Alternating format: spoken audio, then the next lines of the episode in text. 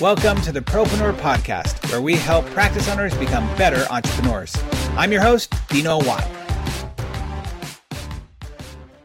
And welcome once again, everybody, to the Propreneur Podcast. I'm excited to have you here and excited for our guest. Again, today is another expert day where we get to talk to people who are experts in their field and helping you grow your practice with the best practices possible. My name is Dino Watt, as always, and I'm glad to have you listening again. Remember, if this is your first time listening, welcome to the show.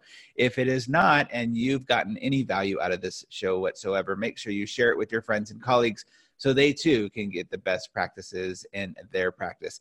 Today, we have a guest that I've known for a while, that I've been trying to get on the show for a while, but you know, she's such a big deal that it's hard to nail her down. And she's flying all over the world doing amazing things. It's Michelle Shimmin. Michelle, welcome to the show. Hi, Hi good morning. Well, Michelle Shimmin with Shimmin Consulting. Today, we are going to focus on the full team approach to growing your practice. We're going to talk a lot about that because that is your expertise. But before we do, we always love to find out your story. How did you get into this crazy world of consulting and even just into the dental ortho world in general? Oh, what a great question. You know, um, when I look back and totally um, kind of what do you call it the typical answer but when i had braces on i loved going to my orthodontist mm. and i mm. actually thought the chairside technicians were the coolest gals ever and i would just I would say I want to do that one day. And I remember as I was getting ready to go into high school, I was just probably hounding my orthodontist. How do I do what they're doing? How do I do what they're doing?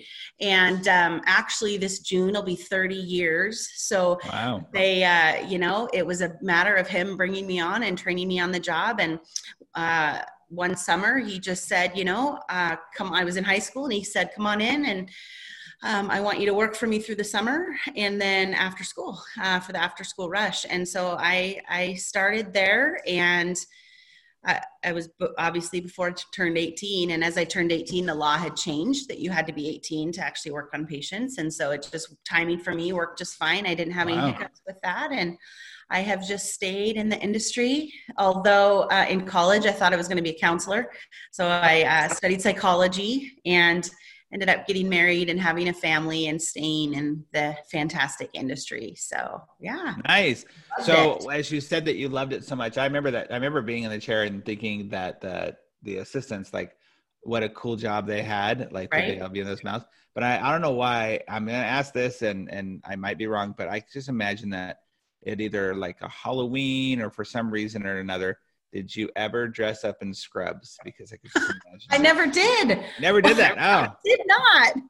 I could see you like being like, oh, wow, this is gonna be such a clever thing. Carrying around a hemostat. Yeah, no. That's actually creative. I should have done I, I was, uh, yeah, I was figured you like, oh, in high school, hey, yeah, this is what I'm right. gonna do. I'm, I'm projecting there. So you first started out in chairside. One of the unique things about you, uh, from your bio and from listening to you speak before, is that you've actually gone through pretty much all the positions in an office. I have, except the one that has DR in front of it. So, well, uh, that's not a big deal. Nobody really. yes, I have. Um, so over the last uh, almost 30 years now, I have had the privilege of being able to actually work in the trenches uh, for every position in the practice. And uh, extensive um, experience in management and financials and sales treatment coordinating. That was the area that i was very very passionate about and moved into mm. quickly.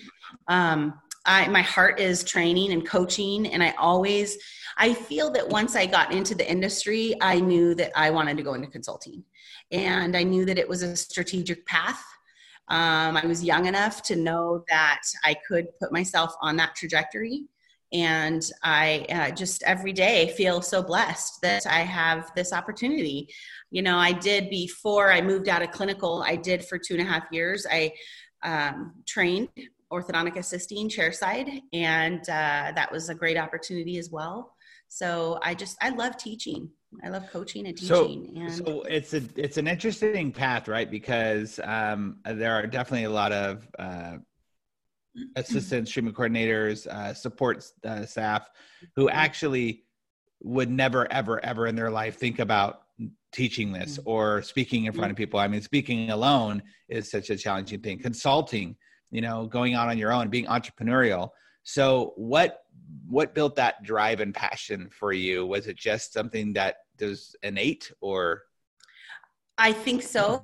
I think that I'm very good at it naturally. It just makes sense to me. And I feel that I have a natural ability to connect with people that is necessary when you are coaching and influencing their behavior and their and I, I i think that's where my heart for being a counselor comes in as well. Although i look back often now and i'm like hey i, I kind of am a counselor.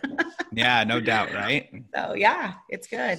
It's so good. you're right you're... it's not everybody. And as you know i mean getting up on stage that is definitely not for everybody. And it's i'm right at home. I love it. It's i mean I don't think I'm as comfortable as you are on stage, but oh.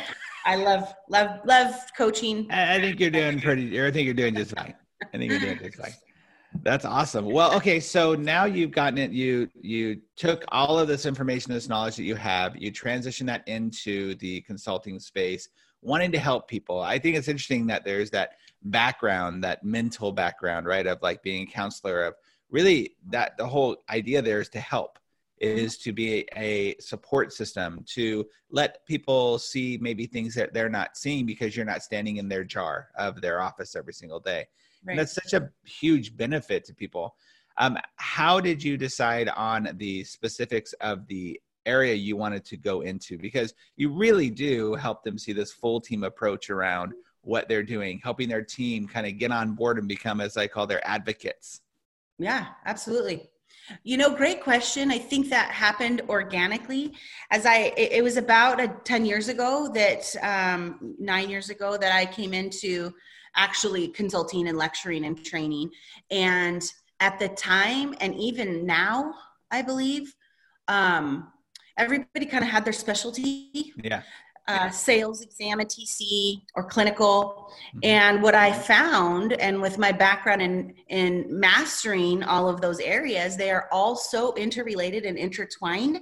I can come in and train a team on how to close every case with sales and influential communication.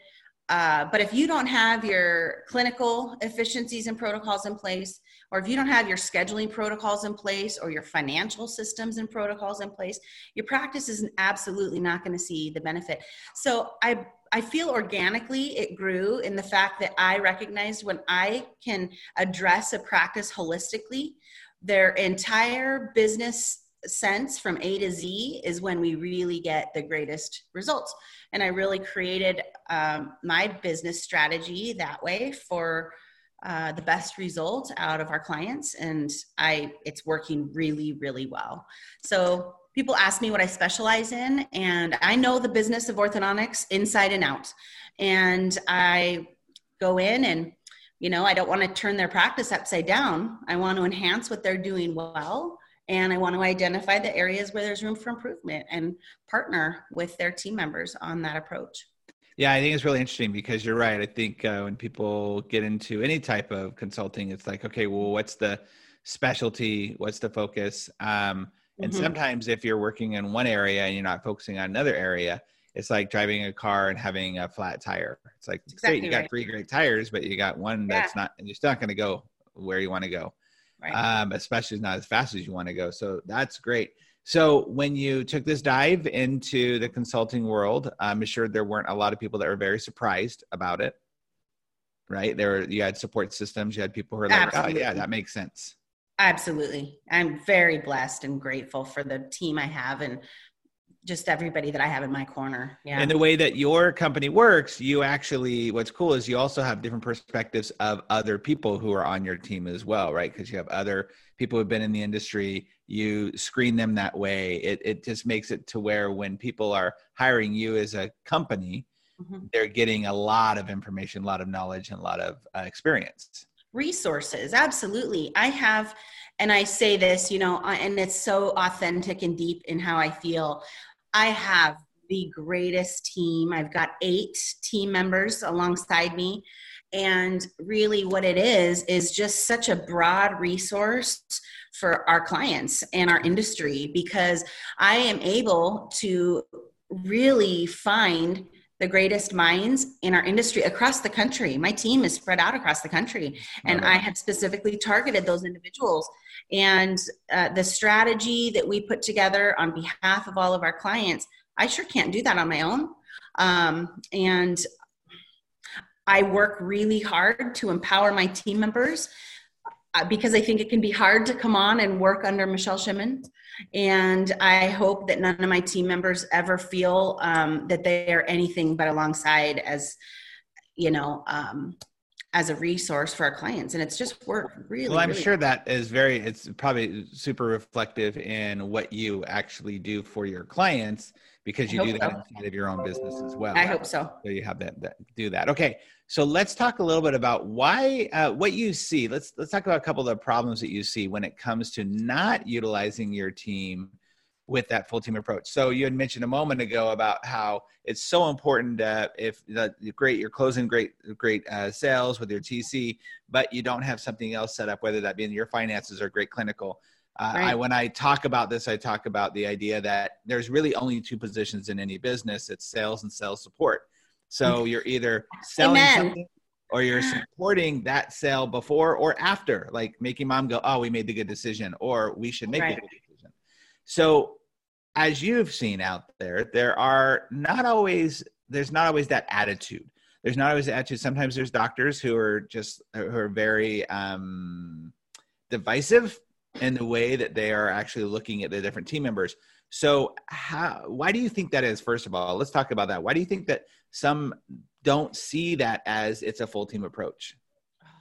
you know i it boggles my mind i have no idea and i think that i mean I, I just feel such a deep connection to you because our our messaging and that level of understanding about the importance of culture and Mhm. building your teams and empowering your teams is where it's at Yep. I, if there is one key ingredient to the recipe of a practice success, it lies right there. And I Yeah. just was in Atlanta this last weekend lecturing on that entire process. And I'll tell you, I, I have so many examples of where we've implemented this and it's worked and and or it's natural with the doctor and the team. We all can see it with our friends, colleagues online and social media, but it works when you know leadership starts from the top you know and it's a very humble position it should be a very humble position in a practice Mhm. but um it's that's the key ingredient to the success of a business And it is baffling that people. Um, I, I, I say this often where people will self sabotage. Right? It's like you Oh, you have the opportunity to have this support system mhm. and these people and and you know look sometimes it's because they've gotten burned before or they've had a, sure a high turnover with people that they they have trained and spent time and effort into it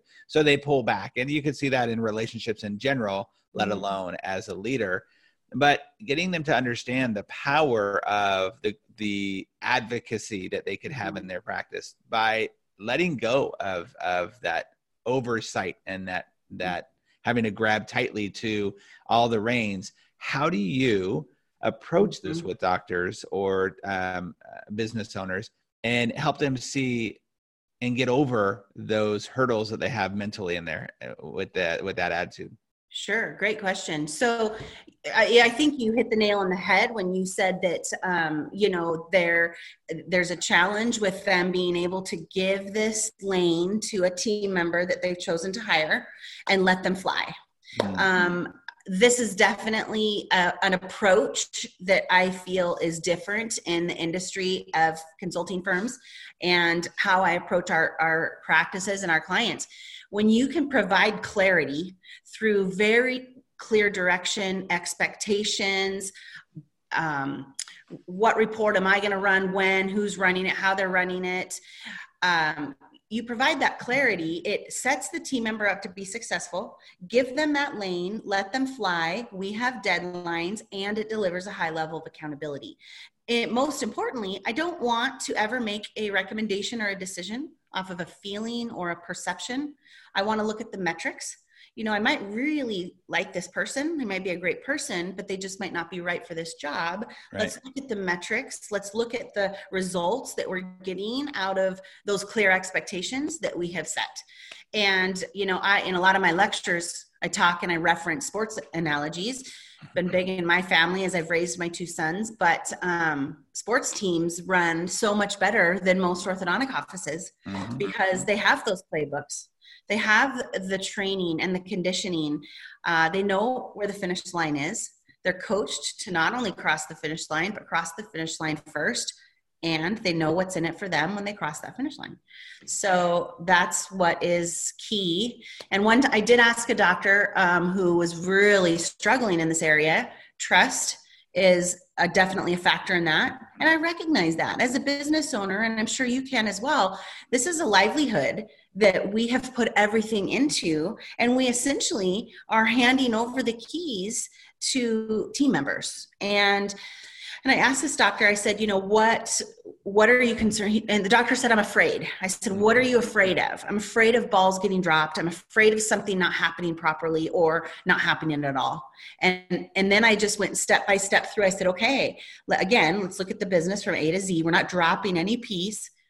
This is getting done by this person by this time. At that time, we get to check in and recognize if it was done, if it was done properly or not, and make then those decisions on which direction to move. So it's so important. And it's so important for you to help them uh, see that path because mm-hmm. you know it it again you're back to the counseling right you you are um, you're having to see things for them help them trust in different ways help them um, kind of just got on that limb and the, the problem is is that it is not just it's not just their livelihood but no one taught them how to right. think like this through school right as we as as doctors go through their training they are taught how to solve a problem mm-hmm. in that specific area they they become tacticians in a really powerful way you know in the orthodontic world they're obviously top of their class in many ways and they can figure out the problem. And when it comes to teeth, when it comes to that one millimeter difference, they can see it. When it comes to people, mm-hmm. if they weren't taught that, we, my wife always tells me, uh, reminds me about how uh, she was talking to a, a, doctor probably about four years ago, and um, you know, it's a female doctor, and she was uh, having a conversation with her on the phone, and uh, Shannon had said, "Yeah, I, I get it. Like you." um, have never had an employee before and this is challenging for you. And she goes, No, no, no, you don't understand. I've never had a job before. I my whole life I went to school. My job was to get good grades. Then I went to college. Then I uh, went to grad school. Then I went to med. It's like I yeah. and I I've never had a job, and so it's not even a matter of understanding how to connect with people as an employer it's not even understanding what they want and how they should feel and there's a whole different mindset around it mm-hmm. So you having to come in and do that makes it really challenging. So what besides that the everything from a to z um, is that mainly the thing that like you that's that kind of you specialize in that you stand out in uh, amongst a crowd of other consultants that are out there? Yeah.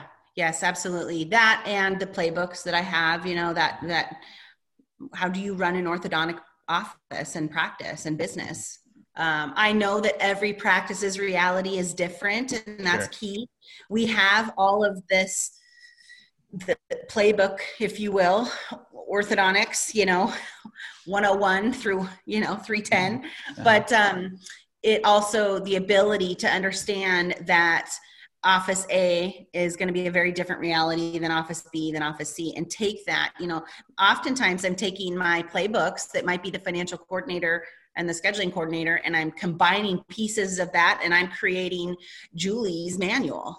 Mm. You know, uh, the way I look at it is I want to come in and sit down at this, any desk in this practice, pull out this playbook, open it up and say, Hey, this is what I do. This is what I say. This is what letter I send. This is how I do it. Um, and having never sat down in your office before. And actually, you know, if doctors recognize how important that was, it's very costly for practices to uh, bring on new team members and or replace existing team members. 100%, yeah. Oh, Oh, it's, it's it's a huge expense when you are hiring incorrectly or if you have to replace somebody. Uh, again, I love that your your uh, your flow, your um, ideas, or your playbook. Going back to the sports analogy, it's funny when you said it. Like I'm I'm totally deficient of the sports gene. That was not how I, I did stuff. I I don't care about sports, but uh, when it comes to business, I use sports analogies all the time because uh, boy, if we're not keeping score, why are we playing? If we either get to and, and when it comes to team members, right? Like we win or lose as a team. You can't have one rock star and expect that that's going to take the whole thing. You're going to win some games. You're not going to win the championship. Absolutely. So. You know, I, I say it all the time. It doesn't start and stop with the treatment coordinator there's so much focus put on yep. the TC. And of course, absolutely, they're in a very influential position. But as you stated in the beginning, you're either in sales or you're in sales support. Yep. I love that. And that's that team synergy. TC cannot be as effective if they don't have the scheduling team laying the foundation for that same day start. Yep. Um, if they don't have that coordination or that dance with the doctor and the treatment recommendations and the presumptive close, you know, if we don't have the clinical team acting as educators, and I know I, I always love our conversations and discussions. and we're going off a little bit onto a side road here, but um, we were going to talk about how to grow uh-huh. practices. Yeah. And you can tap into your chairside technicians as educators and influencers uh, with a simple conversation chairside with a parent Yep. You're converting your parents. And yep. if passion is involved, it's not high pressure sales. So, you know, I have doctors will say, you know, Michelle, I've got two chairside technicians that are fantastic communicators, and I've got two that can't communicate at all. And I said, well, do they give oral hygiene instructions? Well, yes. Do they give expander instructions? Yes. That's because they do it all day, every day. So let's get this conversation role played and comfortable, put it on their mm-hmm. radar, what we're looking for them to recognize the impact they have on our patients.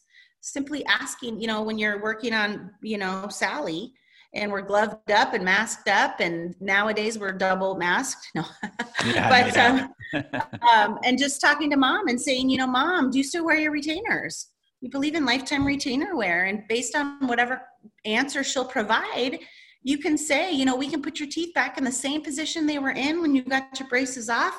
We could do it with clear aligners. We have a great family care program. Hand over a brochure and say let us know when you're ready. We'll take great care of you there is nothing high pressure sales about that. It's an authentic, passionate conversation. conversation. That's right. And well, that's the thing, right? Where that's the full team approach is about uh, really understanding that everyone has that responsibility and opportunity. It's about connection. Look, yes. do you want your chairside people to connect with your team or do you want just to sit there and be yes. silent? Like you have to have these conversations. And I love that you said that the poisonous word in so many practices, which baffles me, is role play. Yeah. Like that people aren't role playing these things and understanding how to have these conversations or how to ask the question that brings in the conversation that mm-hmm. make it authentic. Like it, it is so fascinating that in any going back to sports analogy, you're not just gonna go and try to play the game. You got to practice before the game so you know what to do. You know what your position is. You know how to approach the challenge that happens. Um, I, I think it's so vital for us to be thinking along those lines and to break it down in bite-sized chunks for people to understand and consume right. it. Right. So much easier. And it it arms them with the comfort because it's yes. not natural for everybody. I understand that. But the more we just even you don't have to sit up on high bar stools with a spotlight on you.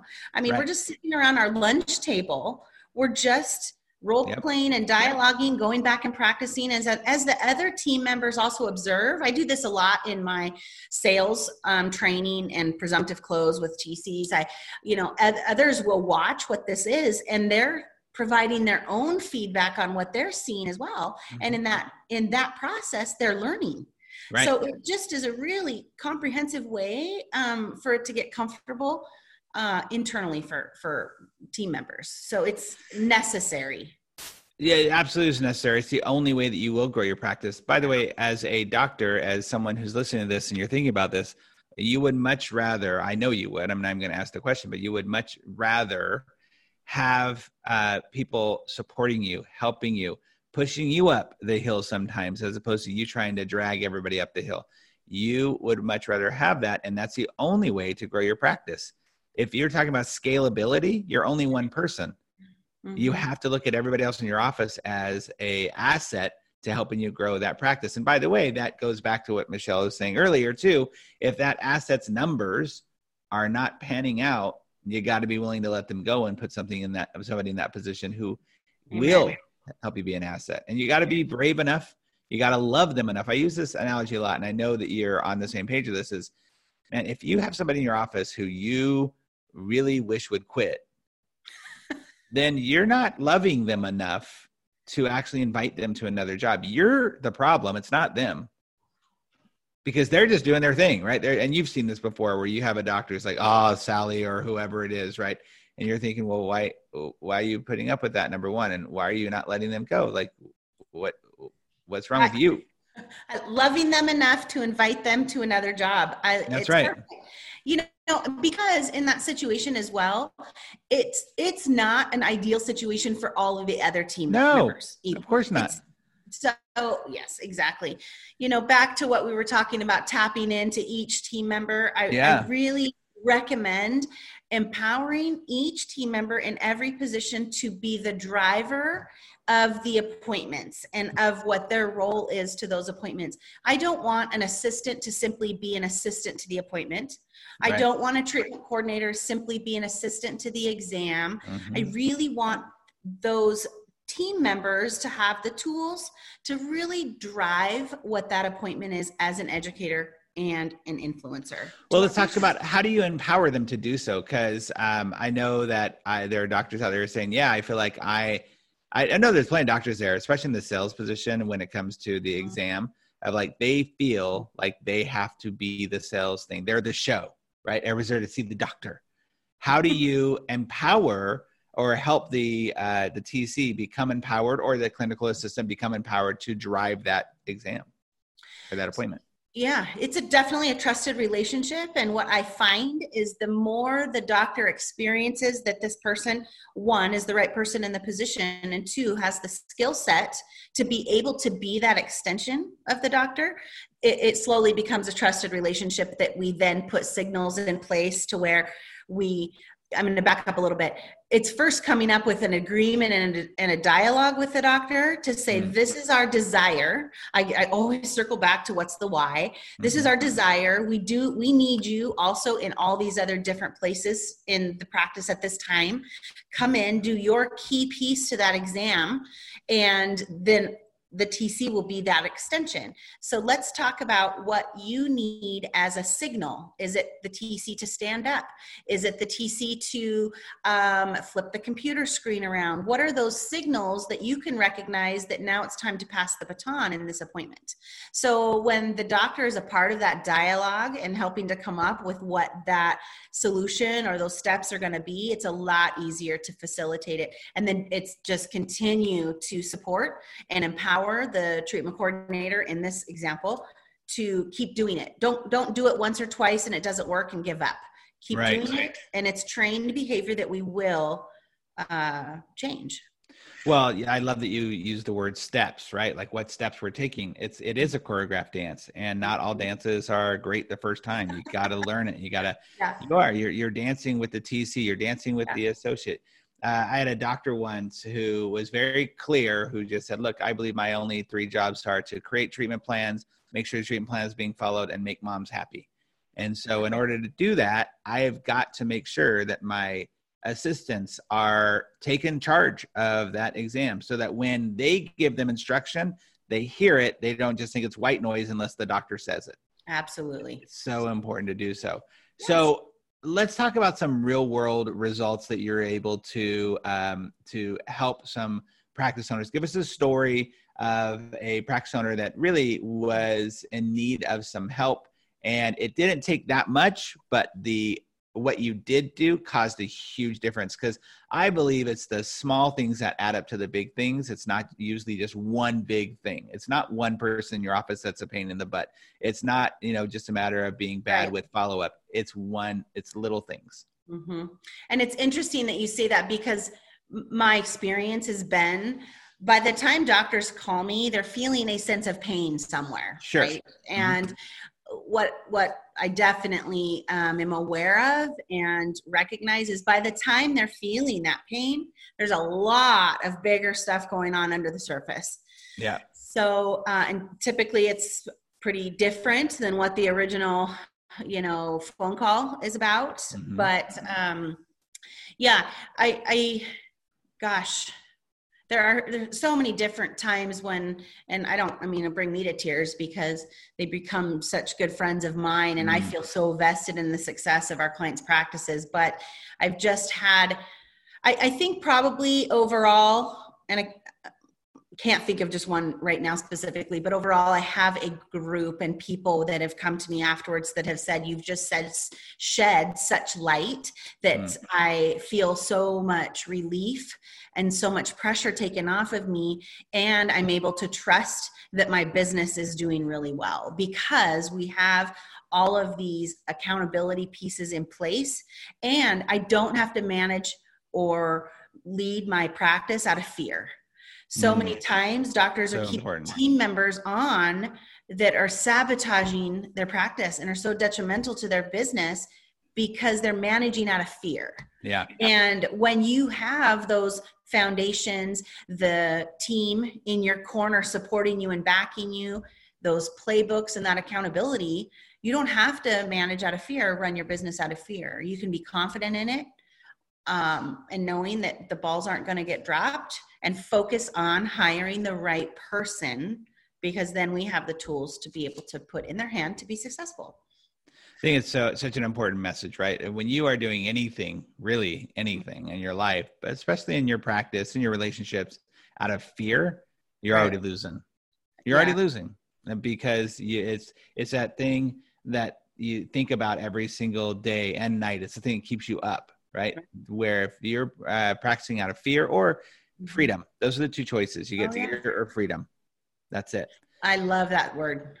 It's, it's just it, it, it, it, well it's that yeah absolutely it's that thing of you know we have so much bandwidth in our head i always talk about this and and you know this is a parent right i have three kids yeah. there's that moment like i i i really can't take in anymore right and so if you have that bandwidth full you mm-hmm. are a slave to whatever's going on there but if you're able to delegate those things over, hire the right people, as you said, have people who are willing to help you be held accountable, then all of a sudden that piece is off your head. I, I equate it to working out, right? I've I'm working out quite a bit lately, and uh, I work out in the mornings because when I do the morning workout, even though it's a pain in the butt, even though I'm tired, I'm done, and I can spend the rest of the day. But when I do that thing where I'm like, oh, I'm gonna go work out tonight, my whole day is thought around like, okay, when am I gonna do that? I got to make sure I get that time. I got it's my my bandwidth is taken up now. Mm-hmm. So mm-hmm. uh, I think it was I think it's Robert Allen has a book called uh, "Eat the Frog First, where the whole idea is like do the worst thing you got to do in the morning, oh, get yeah. that done because then the rest of the day is free. Like yes. you're free. So I, I think it's important. Um, okay, so let's talk about this. What, it, I, what I'm always curious about is entropy when it comes to anything we learn, there is a, there's entropy that happens to all of us, so whether it be in our relationships, whether it be in uh, the way that we you know eat if we're not being held accountable, but in businesses for sure. So someone hires Michelle Shimmin Consulting, they go through the process, they're getting great results. Cut to three years, four years, five years later, how do they keep that um, that act sharp? Um, so yeah, we actually we stay on. Our clients typically don't want to let us go, which Good. so feels so great about that. It's the best compliment ever. Yeah, that's so awesome. we do stay on as a support to our our clients in that sense. But probably most importantly, Dino, what was left behind from their consulting experience with a firm. Mm. So, what tools do they still have? Because as consultants, as you know, we can go into practices and we can get anything done when we're there. Sure what are we leaving behind that are tangibles for this team? Whether you're there you know you do a lot of training videos whether they're you know the training videos we've got training videos that we leave in their hands that are tangible yep. um, resources as refreshers to their team as fantastic resources for onboarding new team members. So that consistency and then of course it's uh, natural and necessary to have refreshers as well, freshen things up. This is why annual meetings that practices take their teams to. They're just really great, um, enthusiastic times to energize the team again. Right. So those yeah. are very, very important. It's a consistent mindset in investing in your team members. And when your team members feel that you are investing in them as not only individuals, but as team members for the practice as well, they perform better. It's studies everywhere yep. uh, have, have found those results. So that's that's the key ingredient to the success of any partnership, I feel. But wait a minute, Michelle, you were supposed to give us some really large algorithm and some really challenging, right? Like we're so Not often rocket science, right? So often we're walking over the dollars to get to the dimes. It's like just right. It's it's the con, being consistent. Schedule those trainings. Schedule those times to to get back to the basics. It's so right. valuable. Yeah. All right. So uh, where else are you seeing that there's a lack of leadership when it comes to enrolling the entire team to understand that they're responsible for helping grow this practice? Where is a broken link? Yeah. I've when when practices put office managers in place simply to have an office manager and they're the wrong office manager. Oh, that's so good.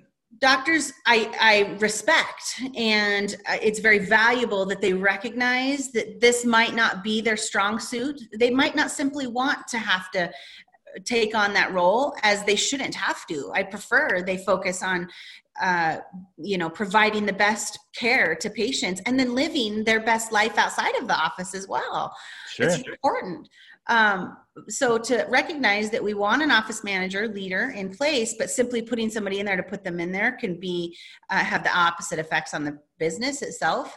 And then i feel like it's a cycle that they get into the wrong people. It's detrimental to the rest of the team. We don't have the right people. And it just then we're managing out of fear and this i can't let this office manager go because they're the only person that knows how to do everything. Yeah um, and it's just this vicious cycle that you need to step out of, get off that roller coaster, recalibrate what you're going to now do to, to recalibrate your business and your internal culture. And that might mean letting a, a person go that is in the wrong position in the business. A lot of times, office managers that are put in that role uh, don't look at management and leadership as that of a service position I mean, I say that, you know, leadership and the management role, they should be the first in, the last out. As an office manager in heels and a suit, I would go out to my treatment area and say, guys, go to lunch. You guys have been working so fast and hard this morning. High fives all around. Great job. I'm going to turn all your chairs around. I'm going to reset up for you after lunch. Everything will be ready. I got you. And mm. it's it's serving others outside service. of yep. service. It's serving others outside of your position um, leading by example. And that in and of itself can turn a culture around. Yeah, absolutely. Um, so, yeah. So uh, let's back up for just a moment then. Say I'm a doctor and I'm thinking about bringing on an office manager. Um, I think there are uh, valid reasons for doing so. I also think there are sometimes doctors who do it because they just don't want to deal with stuff, right? Absolutely. They they want to they want to relegate they don't want to delegate all right? And just be like i don't want to deal with this anymore so let's have somebody else do all this stuff. What is the first step? If somebody's out there right now driving in their car or on the treadmill and they're thinking you know what? I have been thinking about getting an office manager what is the first step that they should do in your mind and your and your trainings to to take that step forward? Uh, well there's a couple channels you could take. Uh, i do like to look internally with a team member internally. So there's two mm-hmm. pieces to this. If they have one, how do I turn it? It's not working. How do I turn it around? Or if I don't have one, how do I start with that role um, and implementing that? I would, if we're looking internally first, look to see who is a team member that looks proactively for solutions, mm. looks at mm. challenges and problems as opportunities, somebody who is positive force, positive energy, um, somebody that serves. And ha- humility is key. Uh, and a level of arrogance and dictatorship does not work. And it's often so common by the time you get to that yeah, uh, manager position. Yep. So I look for that humility. And it's so easy to train and coach and guide an individual to be able to enforce a level of authority yet you can do it with humility. Mm-hmm. Part of my lecture again this last weekend, kindness in business is so underrelate, uh, underrated yes. and underutilized.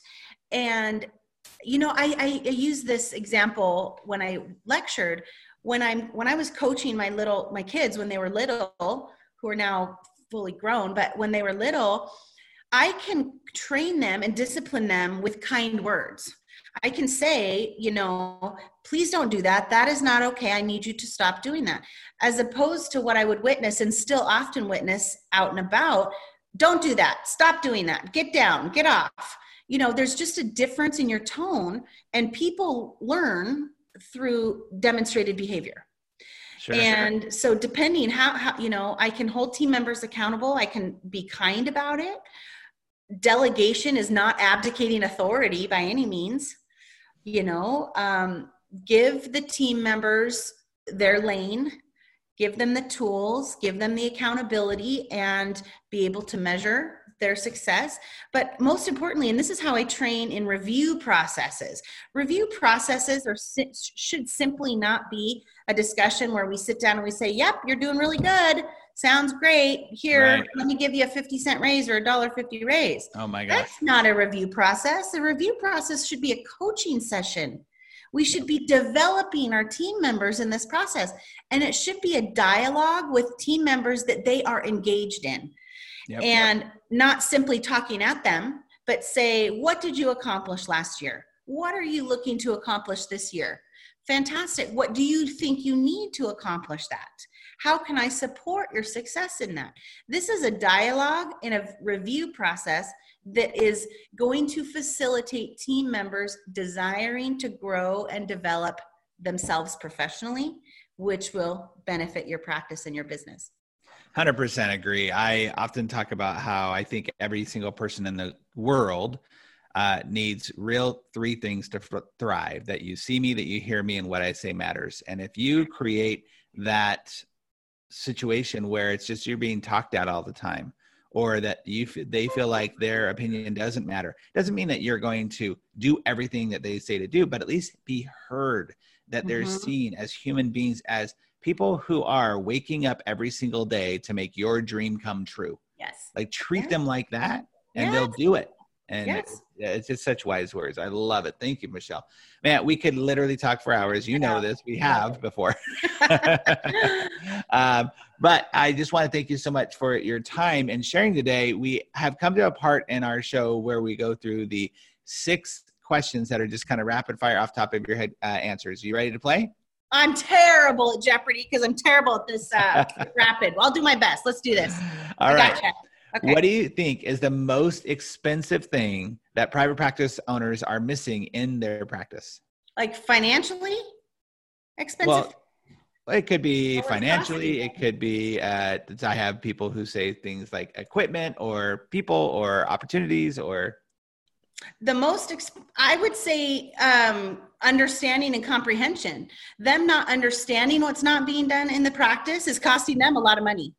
So uh, blind eyes, absolutely. Blind, absolutely, absolutely. You know, I just if a 1.5 million dollar practice, if their delinquency is at 28 percent, uh-huh. that's 460 thousand dollars, and they if they bring that down to four percent, it's like 360 thousand dollars difference that they're bringing in, and it's just an aware a lack of awareness or. Mm. Um, you know understanding the impact. Look internally yeah. stop looking externally for the answers to growing your practice. What's that saying? If you think education is expensive so we can right. say that. If you think consulting is expensive uh what's if you think it's what happens if i invest? yeah, what happens if i invest in my employees and they leave? Yeah. What happens if you don't invest in your employees and they stay? That's right 100% uh, what's a book that you believe every private practice owner should be reading I promise you are not paying me for this. There's this book, OrthoRx, They absolutely have to read. I think, and I again, I know this is a, such a fantastic book of yours, but um, the Practice I, RX. Practice RX, yes, sorry, I, Orthodox, yes. Yeah. Practice RX. Oh, thanks. Um, it and you and I are so similar in understanding the value of the culture and the leadership. I think that's literally why it speaks to me so profoundly. Wow. Um, books on leadership and service are key. I love Richard Branson's philosophy on investing and building your team members. Mm-hmm. If you mm-hmm. take care of your team members, they take care of your patients, clients, you know, customers. And so that true. I see that philosophy on a daily basis. Yeah, it's so true. And um, I, thank you. That's very sweet of you. I never, I wasn't planning on that, especially with the next question being in that book. You know, you know, I do talk about t- culture and team uh, team uh, performance as the foundation for business growth. So as you're in these offices, like you said, on a daily basis, as you're talking to the doctors, where do you see is the biggest challenge that they're facing when it comes to their teams and office culture? Um, having the skill set to make the change or la- lacking the skill set to make the change um, stepping outside of that fear that we talked about earlier. Mm-hmm, mm-hmm. Um, and having the ability to be able to i'm going to say deal with but deal with challenging employees and team members. Yeah absolutely. It's it's that and it takes training right? It's a muscle that needs to be strengthened. And it's it's not always easy at first, but I promise, just like anything, it's going to get easier. So, and most of the time, people don't want to have. You said it takes training. People don't want to have to deal with that, so they have a tendency to just turn the blind eye. Yep. And it's this cyclical challenge that we deal with. Well, it's uh, so Amy Walker, my vice president of sales and marketing, she has this great quote that she says, um, a uh, a frustration in any relationship unaddressed, an unaddressed frustration never gets smaller right it's like right. they if you have something you don't know how to do and you're frustrated about it, it's not going to get better by ignoring it or by not dealing with it. It never gets better. Um, before we get on to the next two questions how can people reach out to you and and, and connect with you? Yeah the fastest way um, through many different channels go to my website ortho-consulting.com or orthoconsulting.com either way. You can reach me directly through email my cell my personal cell phone. You can reach my team best way to reach me is going through my website at orthoconsulting.com. Nice. Very good. All right. What's the best advice that you've ever received in life or in business? Mm, best advice I've ever received. I'm, I'm probably convoluting it with the advice that I give. The best advice I, I think actually what always sticks in my mind and what i really focus again i think richard branson's philosophy invest in your team and they will take care of your patients clients customers. And i you know I, I, did speak about my team earlier. I i do wish if i can figure out how to do this i really do wish i can give kind of an inside view of how Shimmin consulting internally runs because uh, my team and it's an insider joke with their oftentimes they're like hey shell stay in your lane. That's not your lane. I'm like oh you're right you guys sorry. And as a very um, dominant strong-willed business owner it's easy for me to feel like i have to be involved yeah. in everything. And i i try on a daily basis to to live what i preach. And i have seen team members that i have with me develop unbelievably and on a daily basis. And last week I was on the road and we have a full team text message that was starting to go around. And I just sat back and listened and watched what was going on. But the empowerment of each team member and the encouragement and what they were saying, I felt like a proud mama. Like it was unbelievable how. Awesome. How amazing it felt. So it works. I feel it's worked for me. I've seen it work for a lot of practices. That is probably the loudest um, advice that I, when I look at business, that I it sticks with me, resonates with me loudly. That's amazing. That's wonderful. Thank you for sharing that. What is the best resource or tool that every pri- uh, private practice owner should be using to grow their practice that they're not? I stop looking external for the answers to grow your practice and look at your internal. You know, um, the calls I get to say, I need more marketing, I need more new patient exams. Look and evaluate what you're leaving on the table internally already. Yeah. We've already talked about, uh, you know, an understanding how to assess the financial department in your business and practice. Um, you know, I was in a practice one time where they had this bonus system set up that had been set up from another consultant and uh, you know long ago, and they we're bonusing. They're making this bonus. But then i'm like you're collecting and producing less than you did last year. How is this bonus set up to be able to well you know the team members are are making their bonus? So it's understanding the business side of orthodontics and, and really what makes sense um, all around. So don't get me started on the whole bonus thing. It's it's fascinating to me. It's Let's like, do another podcast on goals and bonuses. Oh wait, so I'm going to give you more money for doing your job? Oh, that's awesome. Uh, don't, don't get me started. Okay, so uh, not that they're bad. It's just perspective of when you do. Well, again, just, just, yes. what's that? And how you do it. And how you do it. Absolutely. Well, again, just thank you for the amazing information you gave us. I know everybody who was listening was uplifted and enhanced in their mindset through understanding a little bit more about how they can enroll their entire team on becoming a part of the growth of that practice, helping them understand that they truly are uh, the driving force and the the the uh, business growing and succeeding, and that's so crucial. So thank you so much, Michelle, for spending some time with us. It's always a pleasure, Dino. I, I just you're a remarkable influence in our industry, and I'm grateful to have the opportunity for this as well. So thank you. Oh, you're so sweet. I appreciate that.